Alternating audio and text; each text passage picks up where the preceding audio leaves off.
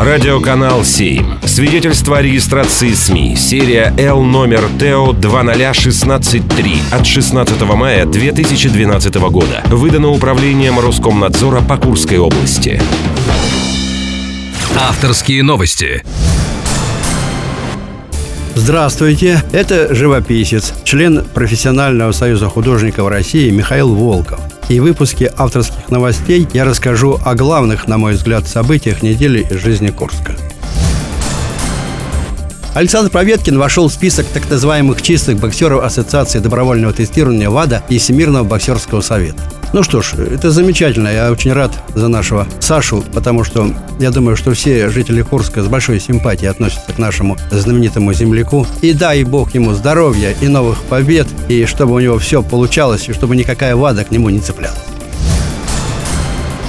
Следственный комитет возбудил уголовное дело в отношении жителя Иванова, подозреваемого во взломе сайта администрации Курской области. Вот тебе раз. Вот какая сельская идиллия.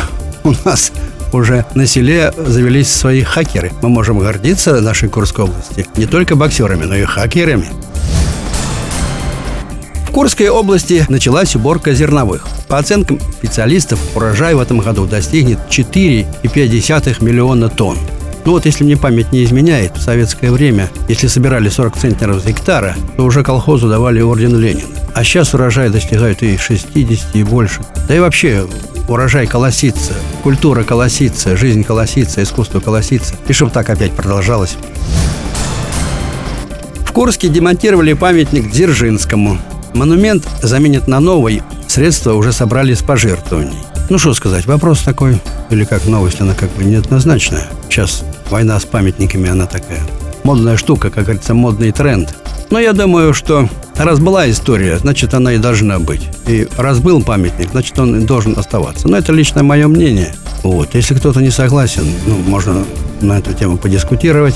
А так, я считаю, все правильно. Такой мне запомнилась неделя в Курске. Она была наполнена событиями и была хорошей. Это был живописец, член профессионального союза художников России Михаил Волков.